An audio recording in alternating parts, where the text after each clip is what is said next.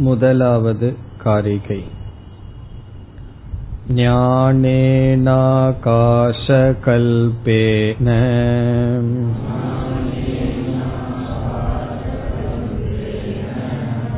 धर्मान्यो गगनोपमान्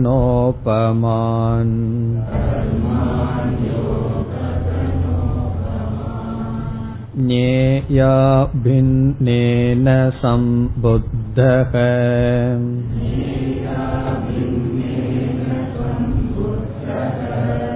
तं वन्ते द्विपदां वरम्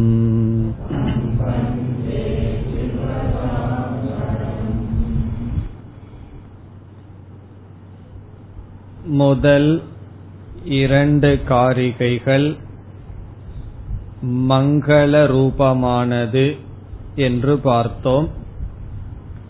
இதில் முதல் காரிகையில் ஞான ரூபமான ஈஸ்வரன் இங்கு நாராயணன் ஞான ரூபமான ஜீவர்களை தனக்கு வேறில்லாமல் அறிந்துள்ளார். பொதுவாக ஜீவன் ஈஸ்வரனை அறிந்துள்ளான் அல்லது அறிவான் என்று சொல்வோம். இங்கு ஈஸ்வரனை ஆசிரியர் வணங்குகின்றார். எப்படிப்பட்ட ஈஸ்வரன் என்றால் ஞான ரூபமான நிர்குண ரூபமான ஈஸ்வரன். அந்த ஈஸ்வரன் ஜீவர்களை தனக்கு வேறாக பார்க்காமல் ஜீவர்களை தன் சொரூபமாக புரிந்துள்ளார் அப்படிப்பட்ட ஈஸ்வரனை நமஸ்கரிக்கின்றேன் என்று சொல்கிறார். பிறகு எதனால் அல்லது எந்த கருவியை கொண்டு ஈஸ்வரன் ஜீவர்களை தனக்கு வேறில்லாமல் அறிகிறார் என்றால் ஞானம் என்பதினால் அறிகின்றார். அந்த ஞானம் என்பதும் அறியப்படுகின்ற அறிபவனுக்கும் வேறில்லாததாக இருக்கின்றது. இதனுடைய சாரம் என்னவென்றால் இருப்பது ஞான சொரூபம் ஒன்றுதான். இந்த ஞானமானது மூன்றாக பிளவுபட்டது போல் நமக்கு தெரிகிறது. எப்படி என்றால் அறிபவன் அறிய உதவும் கருவி அறியப்படும் பொருள் என்று ஞானமே இந்த மூன்று பிளவுபட்டது போல் தெரிகிறது. அறிபவனை பிரமாதா என்றும் அறியப்படும் ஜீவர்கள் பிரமேயம் அறிய உதவும் கருவி பிரமாணம் இந்த மூன்றும் பிரம்மஸ்வரூபம் இந்த மூன்றும் ஞானஸ்வரூபம். என்பதுதான் முதல் காரிகையினுடைய சாரம். அறிவு சொரூபமான ஈஸ்வரன் அறிவு சொரூபமான ஜீவனை அறிவினால் அறிந்துள்ளார். அப்படிப்பட்ட நாராயணனை நான் வணங்குகின்றேன். மீண்டும் இந்த காரிகையை பார்த்தால் ஞானேன ஆகாஷ கல்பேன தர்மான் யக ககனோபமான் யக என்பது யார்? இங்கு அறிவு சொரூபமான நாராயணன் யக நாராயணக விஷ்ணுகு ககனோபமான் தர்மான். ஆகாசத்துக்கு சமமாக சொல்லப்படுகின்ற ஜீவர்களை அதாவது ஆகாசத்தை போல் சூக்ஷ்மமாகவும் வியாபித்தும் இருக்கின்ற ஜீவர்களை ஞானஸ்வரூபமான ஜீவர்களை என்றும் புரிந்து கொள்ள வேண்டும். ஆகவே எந்த ஒரு ஈஸ்வரன் ஞானஸ்வரூபமான ஜீவர்களை ஞானத்தினால் அறிகின்றாரோ ஞானேன சம்புத்தக அறிவினால் அறிகிறாரோ. அறிவினால் அறிகின்றார். யார்? நாராயணன். எப்படிப்பட்டவர்? ஞானஸ்வரூபமானவர். யாரை அறிகின்றார்? ஜீவனை. அந்த ஜீவன் எப்படிப்பட்டவன்? அறிவு சுரூபமானவன் பிறகு அந்த ஞானத்துக்கு இரண்டு அடைமொழி கொடுக்கப்படுகின்றது. ஒன்று ஆகாச கல்பேன ஆகாசத்தை போன்ற இரண்டாவது இரண்டாவது வரியில் ஞேய அபிநேன. அறியப்படுவதிலிருந்து வேறுபடாத. அறியப்படுவதிலிருந்து வேறுபடாத ஆகாசத்தை போன்ற ஞானத்தினால். ஞேயா பின்னேன என்பதை எப்படி புரிந்து கொள்ள வேண்டும் என்றால் நம்முடைய கண் இருக்கின்றது நம்முடைய முகம் இருக்கின்றது அதை கண்ணாடியில் பார்க்கின்றோம். நம்முடைய முகத்தையே கண்ணாடியில் பார்க்கின்றோம். கண்ணாடியில் நம்முடைய முகத்தை பார்க்கும் பொழுது நாம் யாரை பார்க்கின்றோம்? நாம் நம்மை பார்க்கின்றோம். பார்ப்பதற்கு உதவியாக இருந்தது என்ன என்றால் கண்கள். ஆகவே கண்ணானது எதை பார்க்கின்றது என்றால் தனக்கு வேறில்லாத ஒன்றை பார்க்கின்றது. தன்னிடமிருந்து வேறில்லாத. கண் வேற யாரையும் பார்க்கவில்லை. கண் கண்ணையே பார்க்கின்றது. தன்னையே பார்க்கின்றது. இது ஒரு விதத்தில் கூறுகின்றார். இதை எப்படி புரிந்து கொள்ள வேண்டும் என்றால் இங்கு ஒவ்வொரு சொல்லும் அப்படியே புரிந்து கொள்ளாமல் லட்சணையாக அத்வைதத்தை கூறி இவர் இந்த நூலை துவங்க விரும்புகின்றார். அந்த அளவில் தான் புரிந்து கொள்ள வேண்டும். ஆகவே எப்படி கண்ணானது கண்ணாடியில் பார்க்கப்படுகின்ற பொருளும் அந்த கண்ணும் வேறில்லையோ அப்படி அறிவும் அறியப்படும் பொருளும் வேறில்லாமல் இருக்கிறது. பொதுவா அறிவும் அறியப்படும் பொருளும் வேறுபட்டிருக்கும். ஆனால் இங்கு அனைத்தும் ஞான சொரூபம் ஆகவே அறிவு சொரூபமான ஈஸ்வரன் அல்லது விஷ்ணு அறிவு சொரூபமான ஜீவர்களை ஆகாசத்திற்கு உவமையாகவும் அறியப்படுவதிலிருந்தும் வேறில்லாத அறிவினால் அறிந்துள்ளார். தம் த்விபதாம் வரம் வந்தே. அந்த புருஷோத்தமனை த்விபதாம் என்றால் மனிதர்கள் வரம் என்றால் மேலான உத்தமன். மனிதர்களுக்குள் உத்தமமாக இருக்கின்ற புருஷோத்தமனை வணங்குகின்றேன். இந்த முழு காரிகையினுடைய சாரம் ஜீவ பிரம்ம ஐக்கியம் அல்லது அத்வைதம். அத்வைதம் என்று சொன்னாலும் ஜீவ் மகா வாக்கியம் என்று சொன்னாலும் ஒன்றுதான். காரணம் ஜீவனும் ஈஸ்வரனும் ஒன்று என்று சொல்லப்பட்டுள்ளது. பிறகு விகல்பங்கள் வேறுபாடுகள் வெறும் தோற்றம் இருப்பது ஒரே ஒரு ஞானஸ்வரூபம் என்று அத்வைதத்தை மறைமுகமாக கூறி பிறகு வணங்குவது போல் விஷ்ணுவை வணங்கி முதல் காரிகையை துவங்குகின்றார். இனி இரண்டாவது காரிகைக்கு செல்வோம். அதுவும் பிரார்த்தனை காரிகை.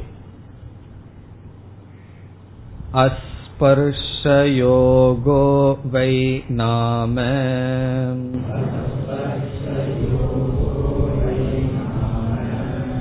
सर्वसत्त्वसुखो हितः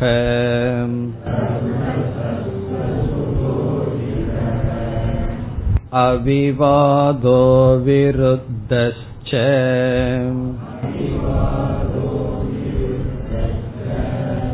देशितस्तं नमाम्यहम्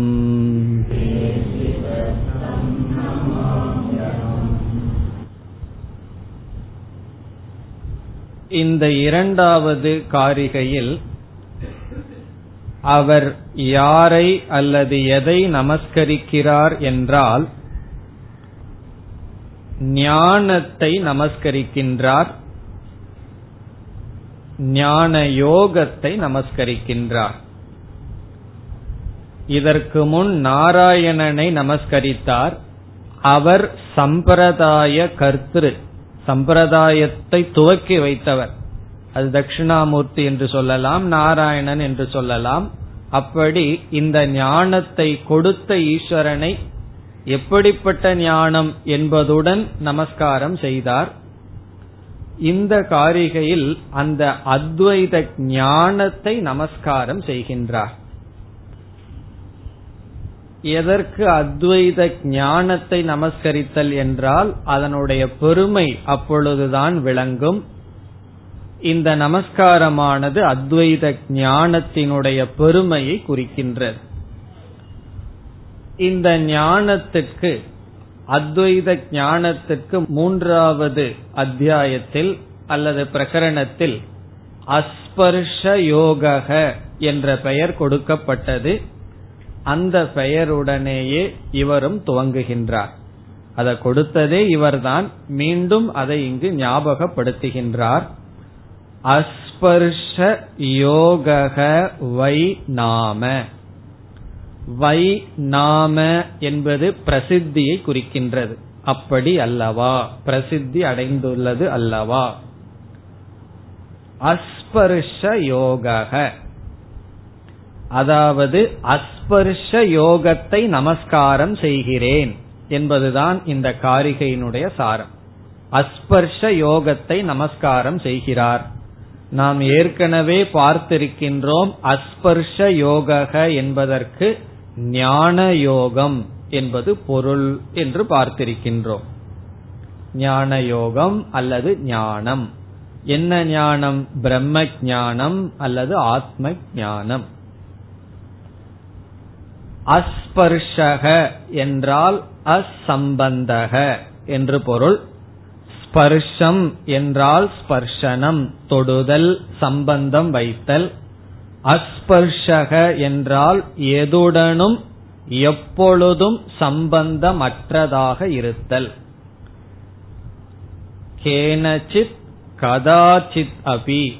கேனச்சித் என்றால் எதனுடனும் கதாச்சித் என்றால் எப்பொழுதும் எதனுடனும் எப்பொழுதும் சம்பந்தம் அற்ற அற்ற நிலை சம்பந்தப்படாதது.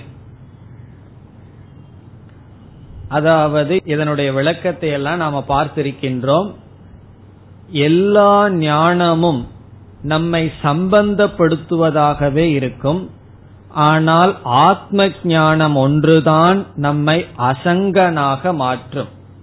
காரணம் என்ன? அத்வைத ஞானத்தை கொடுத்து எதனுடனும் நமக்கு சங்கமில்லை என்பதை இந்த ஞானம் நமக்கு விளக்கும். ஆகவே இந்த ஞானத்திற்கு அஸ்பர்ஷ யோக என்று பெயர். இங்கு யோகம் என்றால் ஞானம் அஸ்பர்ஷ யோகம் என்றால் அசங்க ஞானம். அசங்க ரூபமான அசங்கம் என்ற பலனை கொடுக்கின்ற ஞானம். அஸ்பர்ஷ யோகோ வை நாம. இனி மற்ற சில சொற்கள் எல்லாம் இந்த ஞானத்திற்கு அடைமொழி. எப்படிப்பட்ட ஞானம்? அஸ்பர்ஷ யோக என்பதே ஒரு விதமான அடைமொழிதான். ஆகவே இங்கு வருகின்ற சொற்கள் எல்லாம் பிரம்ம ஞானம் அல்லது ஆத்ம ஞானம் அல்லது பராவித்யா அதற்கு அடைமொழி. இந்த ஞானம் எப்படிப்பட்டது? இப்படிப்பட்ட தன்மையுடைய இந்த ஞானத்தை நான் வணங்குகின்றேன். ஞானத்தையே வணங்குகிறேன்னு சொல்ற. உண்மையிலேயே நம்ம ஞானத்தை தான் வணங்க வேண்டும். பிறகு அந்த ஞானம் எங்கிருந்து வருதோ அதையெல்லாம் வணங்குவோம். சாஸ்திரத்தை வணங்குவோம் ஈஸ்வரனை வணங்குவோம் குருவை வணங்குவோம். இதற்கெல்லாம் காரணம் என்ன? இந்த இடங்கள்ல இருந்தெல்லாம் ஞானம் கிடைக்க வாய்ப்பு இருக்கின்றது என்று. இங்கு நேரடியாக இந்த ஞானத்திற்கு நமஸ்காரம் செய்கின்றார். இனி எப்படிப்பட்ட ஞானம் இது? சர்வ சத்துவ சுகக சர்வ என்றால் அனைத்து. சத்துவ என்றால் ஜீவர்கள். சத்துவம் என்ற சொல் ஜீவர்களை குறிக்கின்றது. சர்வ சத்துவ என்றால் அனைத்து ஜீவர்களுக்கும். சர்வ சத்துவ என்பது சர்வ சத்வானாம் அனைத்து ஜீவர்களுக்கும் சுகக சுகக என்றால் சுகத்தை கொடுப்பது. சுகயதி இது சுகக இப்ப சேர்ந்து படித்தால் அனைத்து ஜீவர்களுக்கும் சுகத்தை கொடுப்பது. எது? ஞானம். பிரம்ம ஞானம் அல்லது ஆத்ம ஞானம் எல்லா ஜீவர்களுக்கும் சுகத்தை கொடுப்பதாக இருப்பது. அஸ்பர்ஷ யோக இல்லையே ஸ்பர்ஷ யோகம் கூட சுகத்தை கொடுக்கின்றதே என்றால் ஏகி சம்ஸ்பர்ஷஜா போகாகா துக்க யோனய ஏவதே. எவைகள் ஸ்பர்ஷத்தினால் நமக்கு சுகம் வருகின்றதோ அவைகள் சுகம் வருகின்றது. ஆனால் பகவான் சொல்லியிருக்கின்றார் துக்க யோனி அது துயரத்துக்கு காரணம். இந்திரியங்கள் விஷயங்களோடு சம்பந்தப்பட்டு வருகின்ற சுகம் ராஜசம் சுகம். அவைகள் சுகத்தை கொடுக்கின்றது பிறகு துக்கத்தையும் கொடுக்கின்றது. ஆனால் இந்த ஞானம் அஸ்பருஷம் எதோடும் சம்பந்தப்படாமல் நமக்கு சுகத்தை கொடுக்கின்றது. ஆகவே துக்கத்தை இது கொடுக்காது. சர்வ சத்துவ சுகக இங்கு வந்து சங்கரர் சொல்றார் சர்வசத்துவ சுகக என்பது ஞான யோக சாதனையை குறிக்கின்றது. இந்த ஞானம் ஞானம் என்பது என்ன? பிரம்மத்தை அறிவிக்கின்ற ஒரு சாதனை. தபம் என்ற ஒரு சாதனை இருக்கின்றது.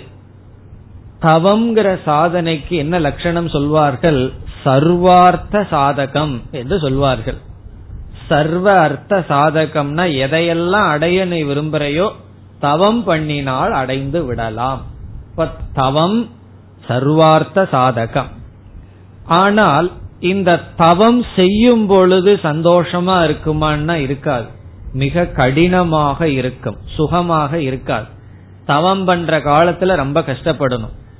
அதனாலதான் ஒருவர் ரொம்ப உழைச்சி கஷ்டப்பட்டு மேல முன்னுக்கு வந்து சந்தோஷமா இருக்கும்போது என்ன சொல்லுவார் தெரியுமோ? நான் எல்லாம் அப்ப எப்படி கஷ்டப்பட்டேன் தெரியுமா? சொல்லி தான் கஷ்டப்பட்டத பெருமையா வர்ணிச்சிட்டு இருப்பார். இப்ப சிரிச்சிட்டு சொல்லிட்டு இருப்பார். ஆனா அவர் ரொம்ப கஷ்டப்பட்டிருப்பார் ஒரு காலத்துல. அப்படி சங்கரர் என்ன சொல்றார்? தவம் முதலிய சாதனைகள் வந்து அந்த சாதனைய செய்யும் பொழுது துக்கமா இருக்கும். பிறகு சாதனையினுடைய பலன் சுகமா இருக்கலாம். சுகமா இருக்கும்னு வச்சுக்குவோமே ஏன் இருக்கலாம்னு சொல்லணும். சுகமா இருக்கும். இப்ப தவம் முதலிய சாதனைகள் சாதனை அவஸ்தையில துக்கம் அதனுடைய பலனை அனுபவிக்கும் பொழுது சுகம். ஆனால் இங்க என்ன சொல்கின்றார் சங்கரர் ஞான யோகம்ங்கிற சாதனை சாதனை அவஸ்தையிலையும் சுகம் சாத்திய அவஸ்தையிலையும் சுகம்னு சொல்ற இந்த ஞான யோக சாதனை பண்ணும் பொழுதே அது சுகமாக இருக்கும்னு சொல்ற ஞான யோக சாதனைன்னு என்ன? இப்ப என்ன பண்ணிட்டு இருக்கோம்? அதான் ஞான யோக சாதனை. சிரவணம் மனநம் இதெல்லாம் ஞான யோக சாதனை. இது உங்களுக்கு சுகமா இருக்கா? அதாவது துக்கமா இருக்கா? ஒவ்வொரு கிளாஸும் ஒரு மணி நேரம் ரொம்ப வேதனையா இருக்குன்னு சொன்னா யாருக்கு வேதனை வந்துடும் சொல்றவங்களுக்கு வேதனை வந்துடும் ஆகவே சொல்றதும் சுகம் கேட்கறதும் சுகம். இப்ப சங்கரர் சொல்றார் இந்த சாதனையே சுகம். சாதனையிலிருந்து வர்ற பலனும் சுகம்னு சொல்ற சர்வ சத்துவ சுகக. அதற்கு உதாரணம் வேற ஒன்னு சொல்லணும்னு சொன்னா நமக்கு பசியா இருக்கு. பசிய நீக்கிறதுக்கு சாதனை என்ன? சாப்பிடுவது நல்ல உணவை சாப்பிடுவது. இப்ப சாப்பிடுவதுங்கிற சாதனை பசிய நீக்கும். நமக்கு முக்கியமா என்ன போகணும்? பசி போகணும். இப்ப பசி போகணுங்கிற பலன் சுகமானது. ஆனால் அந்த பசி போறதுக்கு சாப்பிடுதல்ங்கிறது ஒண்ணு செஞ்சிட்டு இருக்கிறமே அது எப்படி இருக்கும்னா அதுவும் சுகமானதுதான். அப்படி சாதனை அவஸ்தையிலையும் சுகம் சாதனையினுடைய பலனும் சுகம். பிறகு வேதாந்தத்துல எங்க கஷ்டம் இருக்குன்னா இந்த சாதன சதுஷ்டய சம்பத்தின்னு ஒண்ணு இருக்கே. இந்த ஞான யோகத்துக்கு தகுதி உண்டு பண்ணுவது இருக்கே. அந்த இடத்துலதான் கஷ்டம் இருக்கு. அத தபஸ்னு எடுத்துக்கணும். இப்ப தவம்ங்கிறது என்னன்னு சொன்னா கஷ்டமானது. எல்லா தவமும் நமக்கு எதை கொடுக்கணும்? அதிகாரித்துவத்தை கொடுக்கணும். இப்ப அதிகாரித்துவத்தை கொடுக்கறது தான் அனைத்து தவமும் அனைத்து சாதனைகளும். தகுதியை கொடுத்தல். தகுதியுடன் இருப்பவன் ஞான யோகம் என்ற சாதனையை செய்வதுதான் இங்கு பேசப்படுகிறது. அந்த சாதனையை நமஸ்காரம் செய்கின்றார். பஸ்பர்ஷயோகோவை நாம சர்வ சத்துவ சுகக இந்த ஞான யோக சாதனை சுகம் ஞான யோகத்தினுடைய சாதனையினுடைய பலனும் சுகம் ஜீவன் முக்தி அவஸ்தையும் சுகம். இனி அடுத்தது ஹிதக ஹிதம் என்றால் நன்மை நன்மை பயப்பது. காரணம் என்னன்னா எதெல்லாம் சுகமா இருக்குமோ அதெல்லாம் நன்மையா இருக்கணுங்கிற அவசியம் கிடையாது.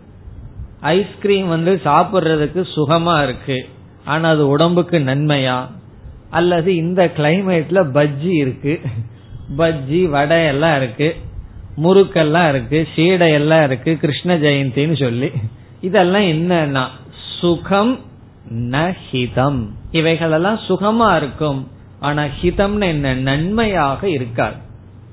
ஆனால் இந்த சாதனையும் சாத்தியமும் இருக்கின்றதே இது சுகம் ஹிதம் ச.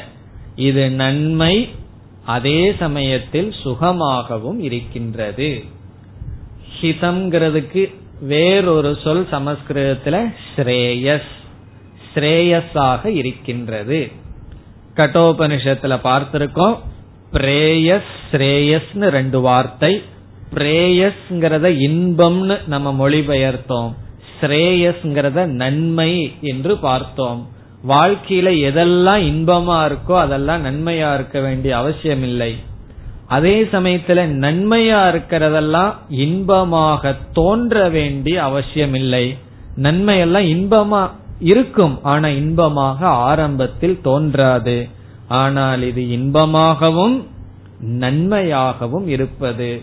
எது? அஸ்பர்ஷ யோக நம்முடைய எல்லா பிரச்சனையிலையும் ஸ்பர்ஷத்துல சம்பந்தத்துல தான் வருகின்றது.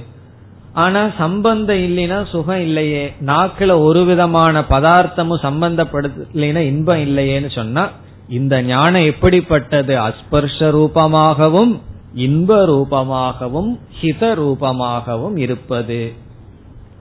இனி இரண்டாவது வரைக்கும் வருகின்றோம். அவிவாதக. இந்த அறிவானது இந்த அஸ்பர்ஷ யோகமானது அவிவாதம் விவாதத்திற்கு அப்பாற்பட்டது. அவிவாதம். விவாதம்னா என்ன? ஆர்குமெண்ட் விவாதம். விவாதம் பண்றங்கிற வார்த்தையெல்லாம் பயன்படுத்துவோமே. விவாதத்திற்கு அப்பாற்பட்டது அவிவாதக. அதாவது எல்லா வாதமும் உண்மைய அறியற வரைக்கும் தான். உண்மைய அறிஞ்சிட்டம்னா ஒரு வாதமும் கிடையாது. உண்மைய அறிஞ்சவன் வந்து ஒரு வாதமும் செய்ய மாட்டான். ஞானி வந்து அல்லது ஞான யோகத்தில் இருப்பவன் யாரிடமும் வாதம் பண்ற வாங்கன்னு சொல்லி சேலஞ்சு பண்ண மாட்டான். முன்ன அடிக்கடி ரெண்டு மூணு முறை ஹிந்துல ஒரு சேலஞ்ச் வந்தது வாதம். துவைதிகள் எல்லாம் அத்வைதிகளிடத்தில் வாதம் செய்ய வாருங்கள். நாங்கள் வந்து துவைதத்தை நிலைநாட்டுறோம்னு ரெண்டு மூணு அட்வர்டைஸ்மெண்ட் வந்தது. இதுக்கு பணம் எல்லாம் இருக்கு. யாரு வெற்றி கொள்கிறார்களோ அவர்களுக்கு இவ்வளவு பொருள் எல்லாம் சொல்லி. இதுல என்ன ஆச்சுன்னு சொன்னா எந்த அத்வைதியும் அந்த வாதத்துக்கு போகல. காரணம் என்ன தெரியுமோ? அவிவாதக. இது வாதம் பண்ணி புரிய வைக்கிற விஷயம் அல்லன்னு அத்வைதிகள் உணர்ந்தார்கள். இருந்தாலும் ஒரு அத்வைதி போனார். போய் என்ன செஞ்சார்னு சொன்னா ரெண்டு வார்த்தைக்கு மேல நீங்கெல்லாம் தாங்க மாட்டீங்க அப்படின்னு சொல்லிட்டு வரலான்ட்டு போறேன் அப்படின்ட்டு போனார். நானும் வாதம் பண்ண ஆரம்பிச்சோம்னா ரெண்டு மூணு ஆர்குமெண்ட்டுக்கு மேல உங்க தத்துவம் தாங்காதுன்னு சொல்லிட்டு வந்தாராம். அப்படி இந்த தத்துவமானது அவிவாதம் விவாதத்திற்கு அப்பாற்பட்டது. அத்வைத ஞானிக்கு வந்து யாருடனும் வாதம் செய்ய மாட்டான். காரணம் என்ன? இந்த அறிவு இருக்கே. இது வாதம் பண்ணி ஒருத்தனுக்குள்ள புகுத்த முடியாது. ஒருவன் வந்து ஏங்கி இருந்து கேட்கணும். அழுதால் உன்னை பெறலாமேன்னு பக்தியில சொல்றது போல இதுல அறிவுல அழுந்து கேட்டாதான் இந்த ஞானம் உள்ள போகுமே தவிர வாதமெல்லாம் செய்து ஒருவனுக்கு இந்த ஞானத்தை புகட்ட முடியாது. அதனால யாருக்காவது ஏற்கனவே அத்வைதம் தவறுங்கிற எண்ணத்துல வந்து நம்மிடம் அத்வைதம் தவறுன்னு நான் நினைக்கிறேன் அப்படின்னு சொன்ன என்ன சொல்லணும் தெரியுமோ? அப்படியே கொஞ்ச நாள் நினைச்சிட்டு இருங்கன்னு சொல்லிடணும். காரணம் என்ன? அவிவாதக. வாதத்திற்கு அப்பாற்பட்டது இந்த யோகம். இதனுடைய அர்த்தம் என்னன்னு சொன்னா என்னைக்குமே இந்த ஞான யோகம் சம்வாதமாகத்தான் நடைபெறுமே தவிர விவாதமாகவோ வாதமாகவோ நடைபெறாது. இந்த ஞான யோகம் வந்து சம்வாதம் என்ன? குரு சொல்ல சிஷ்யன் கேட்பதுதான் சம்வாதம்னு சொல்றது. ரெண்டு சிஷ்யர்கள் பேசிக்கிறது வாதம். பிறகு வந்து ஒருவரை ஒருவர் வெல்ல வேண்டும்னு சொல்றது விவாதம் அல்லது விதண்டாவாதம் சொல்றது. அதனால என்னன்னு சொன்னா சிஷ்யர்களுக்குள்ள வந்து ரகல பண்ணிக்கூடாது இது இந்த கருத்து தான் நான் சொல்றதுதான் சரி நீ சொல்றதுதான் சரின்னு. சில சமயம் கருத்து பரிமாறிக்கொள்ளலாம். ஆனா இந்த அறிவு வந்து வாதமா இருந்தோ விதண்டாவாதமா இருந்தோ வராது. சம்வாதமாக இருந்துதான் வரும். அதனுடைய அர்த்தம் என்ன? ஸ்ரத்தையோட சிஷ்யன் கேட்க ஆசிரியர் உபதேசம் பண்ண அப்படி வர்ற வாதத்துலதான் டயலாக்ல தான் இந்த ஞானம் வரும். மீதி எல்லாம் வாதம் விதண்டாவாதம் எல்லாம் இந்த யோகத்திற்குள் வராது. அதைத்தான் அவிவாதக என்ற சொல் குறிக்கின்றது. விவாதத்திற்கும் வாதத்திற்கும் அப்பாற்பட்டது இந்த யோகம். இனி அடுத்த சொல். அதுவும் அழகான சொல். அவிருத்தக ச. அவிருத்தக என்றால் எதற்கும் முரண்படாதது. எதனுடனும் பகைமையற்றது. விருத்தகன விரோதம் அர்த்தம் விரோதிக்காதது. இந்த ஞானம் எதனுடனும் விரோதம் செய்யாது. அதனாலதான் அத்வைதி உண்மையான அத்வைதிக்கு பகைவனே கிடையாது. அஜாத சத்ருன்னு சொல்றது. யாரையும் விரோதியாக நினைக்க மாட்டான். காரணம் என்ன? இந்த ஞானம் அவிருத்தக. பல கோணத்துல இதற்கு நம்ம பொருள் பார்க்கலாம். ஒரு கோணத்துல பார்த்தோம்னு சொன்னா இந்த உலகத்துல எதற்கு விரோதி இருக்கும் என்றால் அல்லது எதெல்லாம் விரோதத்துடன் இருக்கிறதோ அதெல்லாம் துவந்துவம் என்று நாம் சொல்வோம். துவந்துவம் என்றால் இருமையுடன் கூடியது. இப்ப சுகம் துக்கம் சீதம் உஷ்ணம் மானம் அபமானம். பிறகு இருள் ஒளி இவைகளெல்லாம் இருமையாக இருப்பது இருமையுடன் கூடியது. இந்த இருமையுடன் கூடிய இருப்பதற்கு கண்டிப்பா விரோதம் இருக்கு. இப்ப வெளிச்சம் இருந்தா இருள்ங்கிற விரோதி இருக்கும் இருள் இருந்தா வெளிச்சம்ங்கிற ஒரு விரோதி இருக்கு. ஆனா இந்த ஞானம் இருக்கின்றதே இந்த ஞானம் அனைத்து துவந்துவத்தையும் பிரகாசப்படுத்துவது. இருளையும் பிரகாசப்படுத்தும் வெளிச்சத்தையும் பிரகாசப்படுத்தும். தர்மத்தையும் விளக்கும் அதர்மத்துக்கும் சாட்சியாக இருக்கும். ஆகவே இருமைகளை கடந்திருப்பதனால் அவிருத்தக. விரோதம் வந்து இருமைக்குள் இருக்கின்ற வஸ்துவுக்குள்ளதான் வரும். இருமைக்கு அப்பாற்பட்ட வஸ்து வந்து எதோடையும் விரோதம் செய்ய முடியாது. காரணம் என்ன? எதெல்லாம் வருதோ அதையெல்லாம் பிரகாசப்படுத்திட்டு சாட்சியாக இருக்கும். எதனுடனும் சேர்ந்து கொள்ளாது. அசங்கமாக இருப்பதனால்.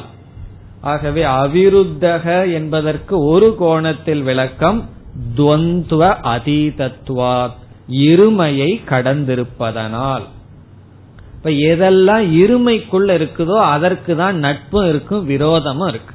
அதனாலதான் பகவான் கீதையில சொல்லியிருக்கார் நமே துவேஷோஸ்தி ந பிரியக எனக்கு வந்து பிரியமானவனு யாரும் கிடையாது எனக்கு வந்து வெறுப்புக்குரியவனும் கிடையாது. நமக்கு வந்து ஒருவனை நண்பனாக வச்சிருக்கிற புத்தி இருந்ததுன்னு வச்சுக்குவோமே அப்படிப்பட்ட நமக்கு இனி ஒருவனை பகைவனா வச்சிருக்கிற புத்தியும் இருக்கும். ஆகவே நட்புங்கிறதுல நம்ம சுகித்திருந்தோம்னா பகைமைங்கிற புத்தி நமக்கு இருக்கும். நட்பு பகை இரண்டும் கடந்த நிலைங்கிறது தான் இந்த ஞானம் அஸ்பர்ஷ யோக எல்லா விதமான இருமைக்கும் அப்பாற்பட்டது. ஆகவே அவிருத்தக. எதனோடும் விரோதம் இதற்கு இல்லை. இந்த ஞானத்துக்கு ஆத்ம ஞானத்தினுடைய பெருமையை பார்த்துட்டு இருக்கோம். இந்த ஆத்ம ஞானத்துக்கு விரோதியே கிடையாது. இதிலிருந்து இனி ஒரு கருத்து நாம புரிந்து கொள்ள வேண்டும். பலர் வந்து பயந்து விடுகிறார்கள். வேதாந்தத்துக்கு வந்துட்டோம் அப்படின்னு சொன்னா இந்த வேதாந்த ஞானம் வந்து என்னுடைய கடமைகளை எல்லாம் செய்ய விடாம பண்ணிரும். என்னுடைய கடமைகளுக்கெல்லாம் விரோதி. குடும்பத்துல வந்து முன் போல நான் நடந்துக்க மாட்டேன். எல்லாத்த இடத்துலயும் விரோதம் பண்ணிடுவேன்னு நினைப்பார்கள். அவர்களே பயந்துக்குவார்கள். ஏதோ ஞானம் வந்துட்டது போலையும். அவ்வளவு சுலபமா ஞானம் வர்றதாகவும் வந்த உடனே எல்லாத்து மீதும் பற்று வந்து வீட்டையெல்லாம் விட்டு போயிருவனோன்னு பயம். உண்மையில் சரியா இந்த ஞானம் வந்தா யாரோடும் விரோதம் கிடையாது. அவர்களுக்கு தெரியாது நமக்கு இந்த ஞானத்தோட இருக்கிறோமா இல்லையான்னு சொல்லி. நம்முடைய கடமைகளை எல்லாம் எதை எப்படி செய்ய வைக்கணுமோ அதை அப்படி செய்ய வைக்கும். இந்த ஞானம் வந்து யாருக்கும் எதற்கும் விரோதி அல்ல. சத்தாவாக இருக்கின்றதோ அந்த ரெண்டு பொருள்களுக்குள்ளதான் விரோதம் வரும். சமசத்தாக யோகோ விரோதக. சேம் ஆர்டர் ஆஃப் ரியாலிட்டின்னு சொல்றது. சமசத்தா விஷம சத்தான்னு ரெண்டு இருக்கு. உதாரணம் பார்த்தா நமக்கு புரிஞ்சிடும் சமமான சத்தா இருத்தல் சுவாவமான ரெண்டுக்குள்ளதான் விரோதம் இருக்கு. இப்ப உதாரணமா ஜாகிரத அவஸ்தையில பதார்த்தங்கள் எல்லாம் இருக்கு. அந்த பதார்த்தங்கள் எல்லாமே சம சத்தாவா இருக்கு. இப்ப இந்த அவஸ்தையில இருள் இருக்கு வெளிச்சம் இருக்கு. இந்த அவஸ்தையில் இருக்கிற இருள் ஆகாசம் வெளிச்சம் இதுக்கு எல்லாத்துக்கும் ஒரே ரியாலிட்டி இருக்கு. கனவு அவஸ்தை இருக்கு. கனவுல இருள் இருக்கு வெளிச்சம் இருக்கு அங்கு ஆகாசம் இருக்கு பொருள்கள் எல்லாம் இருக்கு. அந்த பொருள்கள் எல்லாம் ஒரு ஆர்டர் ஆஃப் ரியாலிட்டி இருக்கு. ஒரு விதமான சத்தா இருக்கு. இப்ப வந்து இந்த அவஸ்தையில ஒரே இடத்துல வந்து இருளையும் வெளிச்சத்தையும் பார்க்க முடியாது. இந்த இடத்துல வெளிச்சம் இருந்ததுன்னா இதே இடத்துல இருள் இருக்காது. நேரம் மாறுனா இருள் வரலாம். அதே காலத்துல அதே இடத்துல விருத்தமான ரெண்டு இருக்காது. காரணம் என்னன்னா இந்த ரெண்டுக்கும் சமமான சத்தா இருக்கு. ஆனால் கனவு நிலை இருக்கு.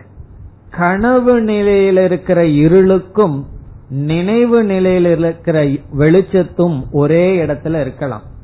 எப்படின்னா எல்லா லைட்டையும் ஆஃப் பண்ணிட்டு தான் தூங்குறோம். அப்ப நம்ம எங்க எதுல படுத்து தூங்கிட்டு இருக்கோம்? அடர்ந்த இருள படுத்து தூங்கிட்டு இருக்கோம். ஆனா கனவு காணும் போது ரொம்ப வெளிச்சம் வருதே லைட்டா இருக்கேன்னா கனவு நிலையில் இருக்கிற வெளிச்சமும் நினைவு நிலையில் இருக்கிற ஒளியும் ஒரே இடத்தில் இருக்கே எப்படின்னா அல்லது கனவு காண்பவன் வந்து பசியோட கனவு கண்டுட்டு இருக்கான். சொப்பனத்தை பார்க்கிற தைஜசன் வந்து பசியோடு இருக்கான் ஆனா கனவு கண்டுட்டு இருக்கிற விஸ்வன் இருக்கானே அவன் ஓவரா சாப்பிட்டதுனாலதான் கனவே வந்துட்டு இருக்கு அவன் அதிகமா சாப்பிட்டு தூங்கிட்டு இருக்கான் இப்ப விஸ்வன் தைஜசன் ரெண்டனுடைய ஆர்டர் ஆஃப் ரியாலிட்டி மாறி போகுது. ஒன்னு வந்து கீழான சத்தா இனி ஒன்னு மேலான சத்தா. இப்ப இதனுடைய அர்த்தம் என்னன்னு சொன்னா என்னைக்கு விரோதம் வரும் அப்படின்னு சொன்னா எந்த இருப்பு ஒரே நிலையில் இருக்கோ அதற்குள்ளதான் விரோதம் வரும். இருப்பினுடைய நிலை உயரும் பொழுது கீழான இருப்புடன் விரோதம் வராது. இங்கு பேசப்படுகின்ற ஞானம் இந்த உலகம் வியாபகாரிக சத்தான்னு சொல்றோம். கனவு உலகம் பிராதிபாசிக சத்தான்னு சொல்றோம். பிறகு பிரம்ம பாரமார்த்திக சத்தா அப்சல்யூட் ரியாலிட்டின்னு சொல்றோம்.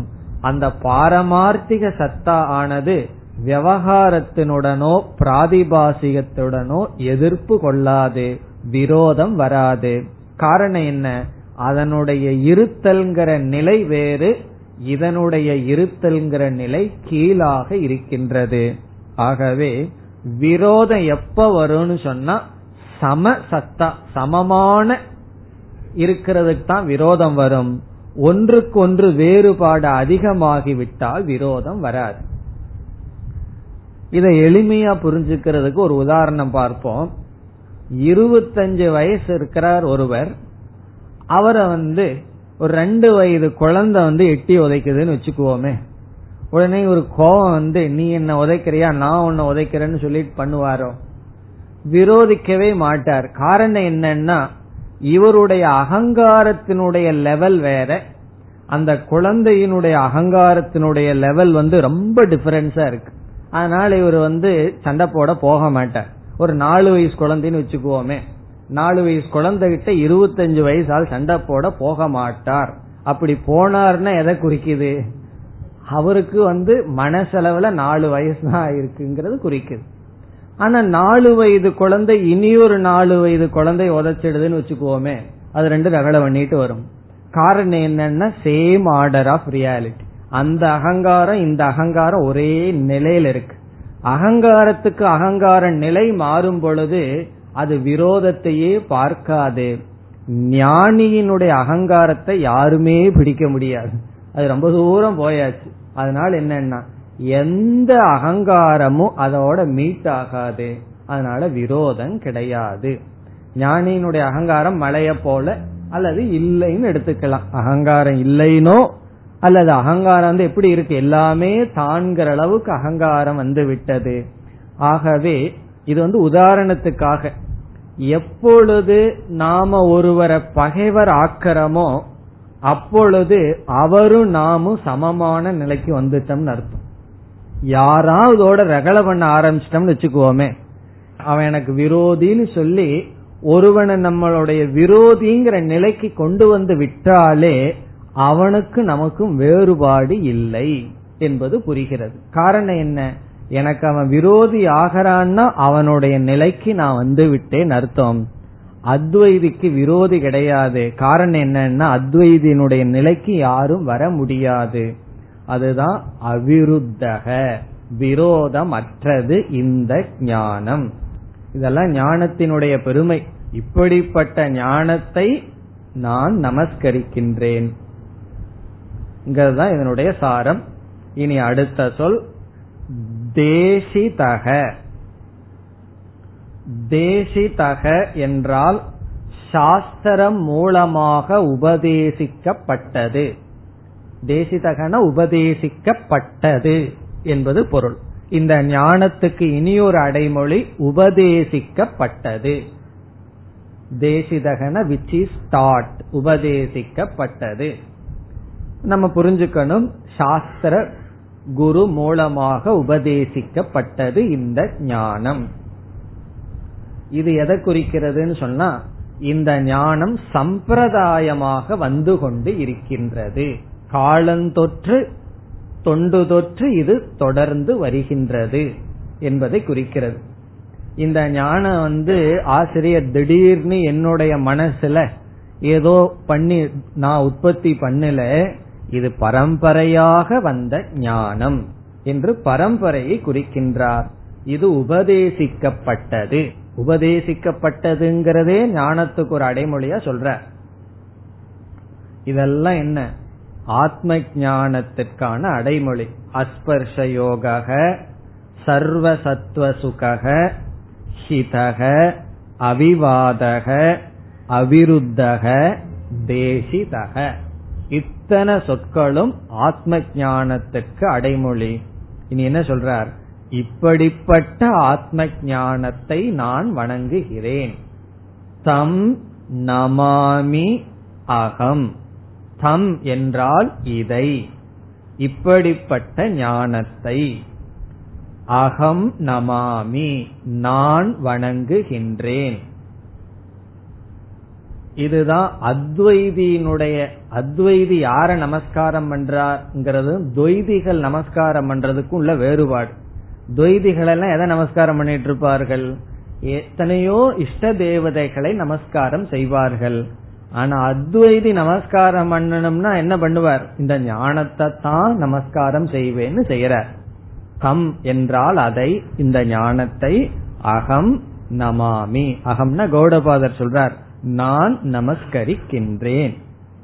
சங்கரர் சொல்றார் இந்த இடத்துல இது வந்து ஞான ஸ்துதி ஞான ஸ்துதி எதற்குன்னு சொன்னா ஞானத்துல நமக்கு ஸ்ரத்த வரும் நமக்கு ஊக்கம் வரும்.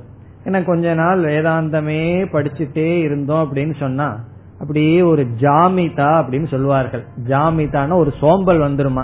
இதுவே படிச்சிட்டு இருக்கிறமே என்னன்னு சொல்லி. காரணம் என்னன்னா இதனுடைய பலனை அவ்வளவு சுலபமா உடனே அனுபவிக்க மாட்டோம். ஏதாவது பூஜை பண்றோம் அது பண்றோம்னா உடனே பலன் வந்துடும் அனுபவிப்போம். இந்த ஞானத்தினுடைய பலன் மெதுவா வரும். அதனால அப்பப்ப இப்படி ஒரு பெரிய பலன் நமக்கு காத்துட்டு இருக்குன்னு ஆசிரியர் சொல்லி ஆகணும். அப்ப என்ன ஆகும்னா நமக்கு வந்து இந்த ஞானத்தில் இருக்கிற விருப்பம் வந்து எவாபரேட் ஆகாம அப்படியே இருந்துட்டு இருக்கும் காரணம் என்ன? இந்த பலன் வரும் வரை முயற்சி செய்ய வேண்டும் என்று. இவ்விதம் முதல் இரண்டு காரிகைகளில் ஒன்று ஞானத்தை கொடுத்த நாராயணனை அத்வைத ரூபமான நாராயணனை வணங்கி பிறகு அத்வைத ஞானத்தை வணங்கி இனி இவருடைய காரியத்தை துவங்குகின்றார் அடுத்த மூன்றாவது காரிகை பூதஸ்ய ஜாதிம் இச்சந்தி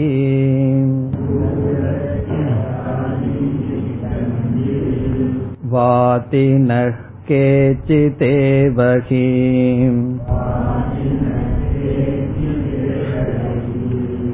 अभूतस्यापरे धीराः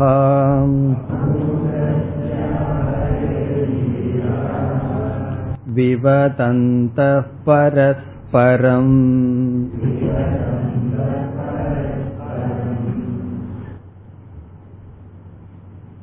இந்த முழு நான்காவது பிரகரணமே மனன கிரந்தம் என்று பார்த்தோம் இங்கு எப்படிப்பட்ட கருத்து வருகிறது என்றால் அத்வைதத்திற்கு விரோதமான மதங்களை எடுத்து அவைகள் எப்படி தவறு என்று அவர்களினுடைய கருத்துப்படியே நிரூபிக்கப்படுகிறது. அவர்களுடைய தர்க்கம் அவர்களுடைய பிரமாணம் இவைகளைக் கொண்டே அவர்களுடைய வாதத்தை கொண்டே அவர்கள் எப்படி தவறு என்று நிலைநாட்டி நம்முடைய அத்வைத தத்துவமானது மீண்டும் நிலைநாட்டப்படுகிறது. வேதாந்தத்தில் பல விஷயங்கள் முக்கியமாக இருக்கின்றது. உதாரணமாக ஈஸ்வரன் யார்? ஜீவன்கிறதனுடைய தத்துவம் என்ன? ஜீவ ஈஸ்வர சம்பந்தம் என்ன? மோக்ஷங்கிறது என்ன? இப்படி வேதாந்தத்துல பல கருத்துக்கள் முக்கியமான டாபிக் இருக்கு. இப்ப ஈஸ்வரனுடைய நிர்ணயம் அதுல மத வேறுபாடு இருக்கும் ஒரு வாதி இதுதான் ஈஸ்வரன் லட்சணம் கொடுப்பான். இனி ஒரு வாதி வேறு லட்சணம் கொடுப்பான். அப்புறம் ஜீவன்கிறது யார்? அதுல நிர்ணயம் பண்ணணும். பிறகு ஜீவ ஈஸ்வர சம்பந்தம். சம்சாரம்னா என்ன? மோக்ஷம்னா என்ன? சம்சாரத்துக்கு காரணம் என்ன? மோக்ஷத்துக்கு காரணம் என்ன? இப்படி எல்லாம் கருத்துக்கள் எல்லாம் தான் இருக்கும்.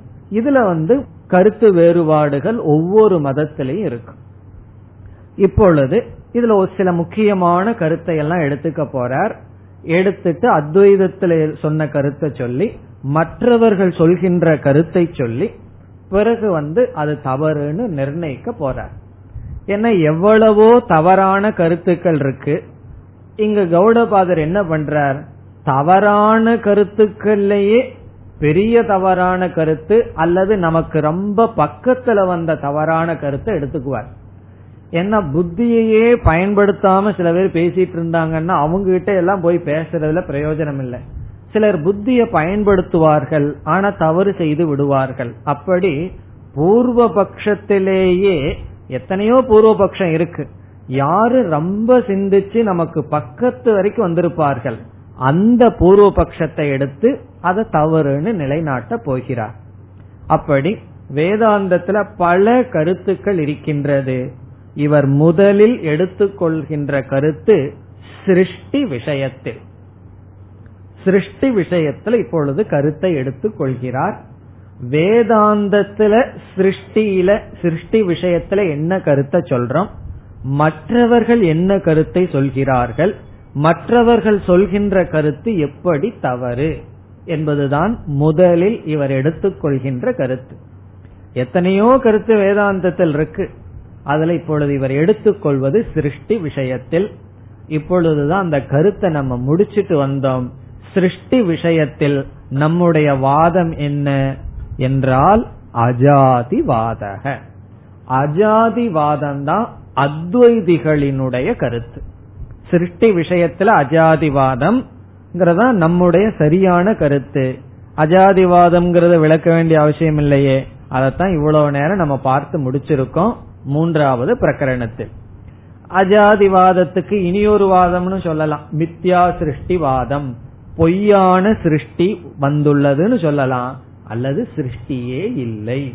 இந்த இல்லைன்னு சொல்ற இடத்துல சிருஷ்டிய பார்த்துட்டே இல்லைன்னு சொல்கிறீர்களேன்னு தோன்றும்.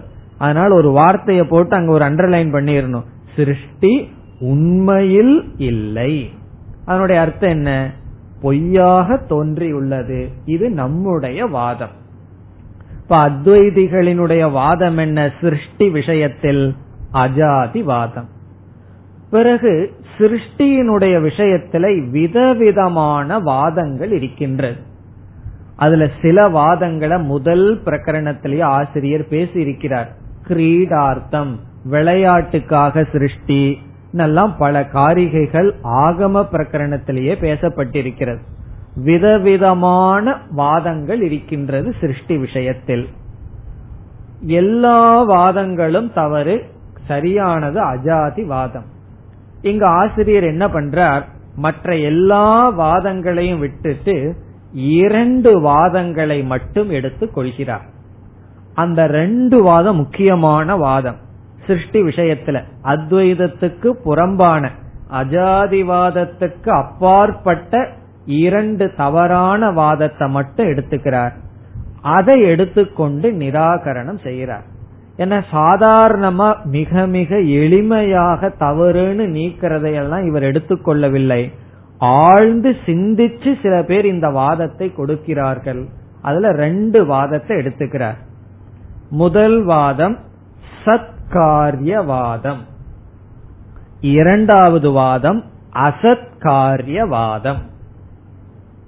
இப்படி சத்காரியவாதம் அசத்காரியவாதம்னு சிருஷ்டி விஷயத்துல ரெண்டு மதம். இந்த இடத்துல வாதம்னா கருத்து என்று பொருள் கொள்கை. இப்ப சத்காரியவாதம்னா சத்காரியம் என்பது கொள்கை. அசத்காரியவாதம்னா அசத்காரியம் என்பது கொள்கை. அஜாதிவாதம்னு என்ன? அஜாதி என்பது கொள்கை. நம்முடைய வாதம் நம்முடைய கருத்து அஜாதி. அதுதான் சித்தாந்தம். ஆனா இங்க இனி என்ன செய்ய போறார்? சித்தாந்தத்தை பத்தி அதிகமா பேச போவதில்லை. பூர்வ பட்சத்தை எடுத்துக்கொண்டு அது எப்படி தவறுன்னு சொல்ல போறார். சிருஷ்டியில எத்தனையோ வாதம் இருக்கு. அதுல வந்து ரெண்டு வாதத்தை எடுத்துக்கொள்கின்றார். ஒன்று சத்காரியவாதம் இனி ஒன்று அசத்காரியவாதம். இத பற்றி நம்ம விளக்கமாக பார்க்க இருக்கின்றோம். ஆரம்பத்துல சுலபமா தெரியும். உள்ள போக போக ஆழ்ந்து இதுல சிந்தனை செய்ய இருக்கின்றோம். இப்ப முதல்ல சுருக்கமா சத்காரியவாதம்னா என்ன? அசத்காரியவாதம் என்றால் என்னன்னு சுருக்கமா இங்க பார்க்கிறோம். விளக்கமாக பார்க்க போகின்றோம். அவர்களுடைய கருத்து என்னென்னலாம் சொல்கிறார்கள்னு பார்க்க போறோம். அவர்களும் சாதாரணமா இந்த முடிவுக்கு வரல. புத்தியை நல்லா பயன்படுத்தி ஆழ்ந்து சிந்தித்திருக்கிறார்கள். இதுல இருந்து என்ன தெரியுது? ரொம்ப சிந்திச்சாலும் கடைசியில தப்பு பண்ணலான்னு நமக்கு தெரிகின்றது. சில சமயங்கள்ல சில சூழ்நிலைகள் ரொம்ப கஷ்டமான சூழ்நிலையா இருக்கு. எந்த முடிவு எடுக்கிறதுன்னு? குடும்பத்துக்குள்ள. ஆழ்ந்து சிந்திப்போம். சிந்திச்சு கரெக்டா தப்பான முடிவு கடைசியில் எடுப்போம். அதுக்கப்புறம் தான் புரியும் இவ்வளவு தூரம் சிந்திச்சனே சில சமயங்கள்ல சிந்திக்காம முடிவெடுத்தா தான் தப்பா போகுது. அல்லது பிசினஸ்ல கரெக்டா சிந்திச்சு கரெக்டா ரொம்ப நேரம் சிந்திச்சு தப்பான முடிவெடுப்போம். இந்த வாதிகளும் அதே போலதான். புத்தி எவ்வளவு தூரம் பயன்படுத்துகிறார்களோ பயன்படுத்தி கடைசியில இந்த முடிவுக்கு வருவார்கள். நம்ம பார்க்க போறோம். அவர்கள் எவ்வளவு தூரம் சிந்திச்சிருக்காருங்கிறதையெல்லாம் நம்ம பார்க்க போகின்றோம். அதனால என்னன்னா நம்மளும் சிந்திக்கிறதுக்கு தயாரா இருக்கணும். உத்தரப்பிரதேசத்துக்கு முக்கியத்துவம் கொடுக்கணும்னு அர்த்தம். உத்தரப்பிரதேசம்னு என்ன? நம்மளுடைய புத்திக்கு முக்கியத்துவம் கொடுக்கணும். சத்காரியவாதம் என்றால் காரியம் படைக்கப்பட்டது. காரியம் என்றால் படைக்கப்பட்டது. சிருஷ்டி. காரியம்னா ப்ராடக்ட் காரணம் காரியம் நமக்கு தெரியும். களிமண் காரணம் பானைகள் காரியம். இப்ப காரியம் என்றால் படைக்கப்பட்டது தோற்றுவிக்கப்பட்டது. இப்பொழுது ஒரு கேள்வி கேட்கப்படுகிறது இருப்பது தோற்றுவிக்கப்பட்டதா இருப்பது தோன்றியதா இல்லாதது தோன்றியதா? இப்ப வந்து ஒருவர் சொல்றார் நான் வந்து ஒன்ன தோற்றி வைத்தேன் நான் ஒன்ன ப்ரொடியூஸ் பண்ணியிருக்கேன் அப்படின்னு சொல்றார். கேள்வி கேட்கிறோம் நீ இருக்கிறத தோற்று வச்சையா இருக்கிறது தோன்றியதா? இல்லாதது தோன்றியதா? என்பது கேள்வி. சத்காரியவாதம்ங்கிறது இருப்பது தோன்றியது என்பது சத்காரியவாதம். இருக்கிறது தான் தோன்றி உள்ளது இதுல எத்தனையோ சந்தேகங்கள் எல்லாம் வர போகுது அதெல்லாம் பின்னாடி பார்க்க போறோம். இப்ப இதனுடைய அர்த்தத்தை மட்டும் புரிஞ்சுக்குவோம். இருப்பது தோன்றுவது என்ற கொள்கையை உடையவர்கள் சத்காரியவாதிகள். பிறகு இல்லாதது தோன்றுவது என்பது அசத்காரியவாதிகள். அசத்காரியம்னா அசத்து தான் காரியமாக வந்தது. காரியம் வந்து அசத்து தான் காரியமாக வந்துள்ளது. இல்லாதது தோன்றியது என்ற கொள்கையை உடையவர்கள் அசத்காரியவாதிகள். இருக்கிறது தான் தோன்றியது என்பது சத்காரியவாதிகள். இது ரொம்ப முக்கியம். கரெக்டா சத்காரியவாதம் அசத்காரியவாதம்ங்கிற சொல்ற கிளாஸுக்கு மட்டும் வராம மீதி அடுத்த கிளாஸுக்கெல்லாம் வந்துட்டு என்ன கஷ்டமாயிரும்? சத்காரியம் சத்காரியம் சக்கரை சக்கரைன்னு சொல்லிட்டு இருக்காங்களே ஆயிரும் முதல்ல இந்த ரெண்டு சொல் ரொம்ப முக்கியம். ஏன்னா இனிமேல் கொஞ்ச தூரம் இந்த சத்காரியவாதம் அசத்காரியவாதத்திலேயே இருக்க போறோம். கொஞ்ச நேரம் கொஞ்ச காலம் இதுலயே இருக்க போறோம். அதனால இந்த கருத்தையும் மறந்துடக்கூடாது. காரியம்னா என்ன? ரொம்ப வேலை இருக்குன்னு அர்த்தமா? எல்லாம் நினைச்சிடக்கூடாது அதனால ரொம்ப முக்கியம் என்ன? சத்காரியம்ங்கிறனுடைய அர்த்தம் என்ன? அசத்காரியம்ங்கிறனுடைய அர்த்தம் என்னன்னெல்லாம் மனதில் நன்கு கவனம் வைத்து கொள்ள வேண்டும். சத்காரியம் என்றால் இருப்பது தோன்றுவது. வாதம் என்றால் கொள்கை. அசத்காரியம் என்றால் இல்லாதது தோன்றுவது. சத்காரியவாதி வந்து சாங்கியர்கள். கபிலமுனிங்கிறவர் உருவாக்கிய சாங்கிய மதம் ஒன்னு இருக்கு. அந்த சாங்கிய மதவாதிகள் வந்து சத்காரியவாதிகள்.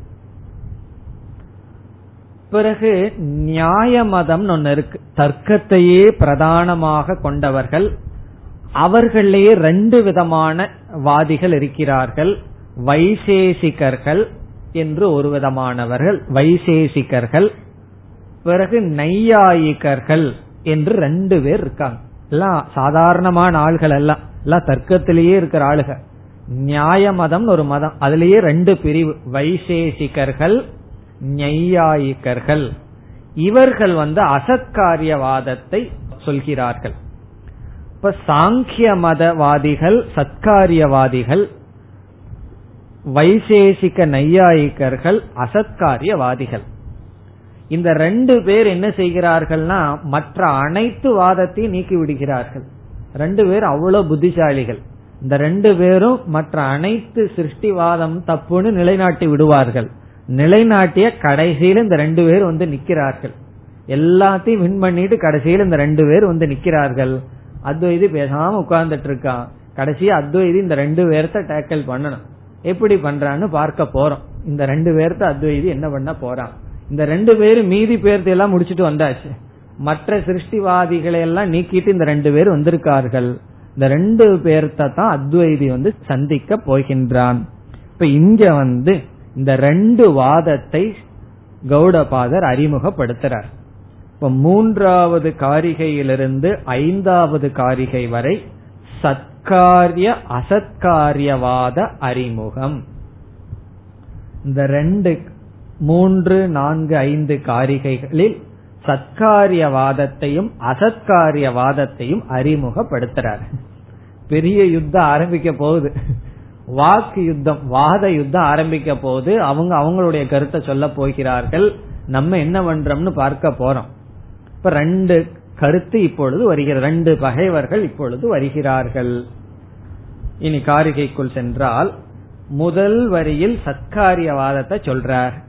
இரண்டாவது வரியில் அசத்காரியவாதத்தை சொல்றார். பூதஸ்ய ஜாதிம் இச்சந்தி. பூதஸ்ய என்றால் இருப்பதற்கு. பூதம் சொன்னா எக்ஸிஸ்டன்ஸ் அர்த்தம். இருப்பதற்கு இருப்பதினுடைய என்று பொருள். பூதஸ்ய இருப்பதினுடைய ஜாதிம் பிறப்பை இருப்பதினுடைய பிறப்பை இருப்பதற்கு பிறப்பை இச்சந்தி விரும்புகிறார்கள். அந்த கொள்கையுடன் இருக்கிறார்கள். வாதினக. சில வாதிகள். வாதிகள்னா வாதம் செய்பவர்கள் கருத்தை உடையவர்கள் பிலாசபர்ஸ் அர்த்தம். தத்துவவாதிகள். தத்துவ கருத்தை நிர்ணயிக்க முயற்சி செய்த வாதிகள் பூதஸ்ய ஜாதிம். இருப்பதினுடைய பிறப்பை இச்சந்தி. இச்சந்தின விரும்புகிறார்கள் ஏற்றுக்கொள்கிறார்கள். வாதினக தத்துவவாதிகள் எல்லோருமே வா என்றால் கேச்சித் சிலர். ஏவகி என்றால் சிலர்தான். சிலர்தான் இருப்பதினுடைய பிறப்பை ஏற்றுக்கொள்கிறார்கள். என்ன எல்லா வாதிகளும் இருக்கிறது தான் பிறக்குதுன்னு சொல்லல. இல்லாதது பிறக்குதுன்னு சில வாதிகள் இருக்கிறது பிறக்குதுன்னு சில வாதிகள். இங்க கேச்சித்துங்கிற இடத்துல சாங்கியாகா என்று சொல்ல வேண்டும். சாங்கியர்கள். சாங்கியவாதிகள் சாங்கிய மதத்தை சார்ந்தவர்கள் இருப்பதினுடைய பிறப்பை ஏற்றுக்கொள்கிறார்கள். அவர்களுடைய வாதம் என்னன்னு சொன்னா இருக்கிறது தான் பிறக்கிறது. பிறகு இரண்டாவது வரியில் அபூதஸ்ய அபரே. அபரேன வேறு சிலர். வேறு சிலர். பிறகு அவர்களை வந்து கௌடபாதர் வந்து நிந்தனை செய்யறார். அவங்களுக்கெல்லாம் அறிவு இல்லைன்னு சொல்றார். எப்படி? தீராகா. தீராகன அறிவுடையவர்கள். வேறு சில அறிவுடையவர்கள். அதனுடைய அர்த்தம் என்னன்னா வேறு சில அறிவுடையவர்கள்ங்கிறது விருத்த லட்சணை விருத்த லட்சணைன்னு சொன்னா அறிவில்லாதவர்களை அறிவுடையவர்கள்னு சொல்லி அவர்களை வந்து அறிவில்லாதவர்கள்ங்கிறது காட்டுறது. நம்ம அடிக்கடி வீட்டுல பண்றதுதான். புத்திசாலி வந்துட்டாம்பான்னு சொல்லுவோம். ஏதாவது தப்பு பண்ணிட்டு வந்திருப்பான். புத்திசாலி வந்துட்டாம்பாருன்னு சொல்றது போல சில புத்திசாலிகள். அப்படின்னு சொல்ற. சில அறிவுடையவர்கள் தனக்கு அறிவு இருக்குன்னு நினைத்து கொண்டு இருப்பவர்கள். அவரே அபூதஸ்ய. அபூதஸ்யன இல்லாததற்கு. பிறகு ரெண்டு வார்த்தையை சேர்த்திக்கணும். ஜாதிம் இச்சந்தி. இல்லாததற்கு பிறப்பை ஏற்றுக்கொள்கிறார்கள். இல்லாததனுடைய பிறப்பை அவர்கள் ஏற்றுக்கொள்கிறார்கள். இப்ப சிலர் வந்து இருக்கிறது பிறக்கிறதுன்னு சொல்கிறார்கள் இருக்கிறது தோன்றுதுன்னு சிலர் சொல்கிறார்கள். சில தீரர்கள் சில புத்திசாலிகள் இல்லாதது தோன்றுகிறது. பிறகு பேசாம இந்த மாதிரி அவங்கவுங்க சொல்லிட்டு இருந்துட்டா பரவாயில்ல. நான் இருக்கிறது தோன்றதுன்னு சொல்றேன்ட்டு போய் அவர்கள் அமரலாம். இல்ல நான் இல்லாதது தோன்றேன்னு சொல்லிட்டு போலாம். ஆனா அவங்க அப்படி செய்ய மாட்டாங்களாம். அவர்கள் ஒருவருக்கொருவர் வாதம் செய்து கொள்கிறார்கள். யார்? ரெண்டு பேர். சாங்கியர்களும் வைசேஷிக்கனும் ஒருவருக்கொருவர் வாதம் சென்று இருக்கிறதான் பிறக்குதுன்னு ஒருத்தன் சொல்றான். அவன் இல்ல இல்லாததுதான் பிறக்குதுன்னு ஒருவருக்கொருவர் வாதம் செய்து கொள்கிறார்கள். விவதந்தக பரஸ்பரம். பரஸ்பரம்னா ஒருவருக்கொருவர். சத்காரியவாதியும் அசத்காரியவாதியும் பரஸ்பரம். ஒருவருக்கொருவர் விவதந்தக வாதித்து கொண்டு இருக்கிறார்கள். அவங்க ரெண்டு பேரும் வாதம் பண்ணிட்டு இருக்கார்கள். யாரும் சத்காரியவாதியும் அசத்காரியவாதியும் வாதம் பண்றார்கள். ஒருத்தன் சொல்றான் இருக்கிறது தான் பிறக்குதுன்னு. ஒருத்தன் சொல்றான் இல்லாதது பிறக்குதுன்னு. அத்வைதி என்ன பண்றான்? இருந்தாத்தேன பிறக்கிறதுக்குன்னு பேசாம இருக்கான். இருந்தாத்தேன பிறக்கிறதுக்கு அப்படின்னு சொல்லி அத்வைதி பேசாம இருக்கான். இவங்க ரெண்டு பேரும் வாதம் பண்ணுகிறார்கள். சங்கரர் சொல்றார் ந ஞாத்தும் ஜேத்தும். அறிஞ்சு கொள்றதுக்கு வாதம் பண்ணலையா? வெற்றி அடைவதற்கு வாதம் கொள்கிறார்கள். நான் வெற்றி அடையணும்னு வாதம் பண்றார்கள். ந ஞாத்தும். அறிந்து கொள்றதுக்கு வாதம் பண்ணல. ஜேத்தும் என்ன? வெற்றி அடைவதற்கு வாதம் கொள்கிறார்கள். அவர்கள் என்ன நிலையை அடைவார்கள்? அடுத்த காரிகையில் சொல்வார். அடுத்த வகுப்பில் பார்ப்போம். ॐ पूर्णमधपूर्णमिधम् पूर्णात्पूर्णमुधच्छते पूर्णस्य पूर्णमादाय पूर्णमेवावशिष्यते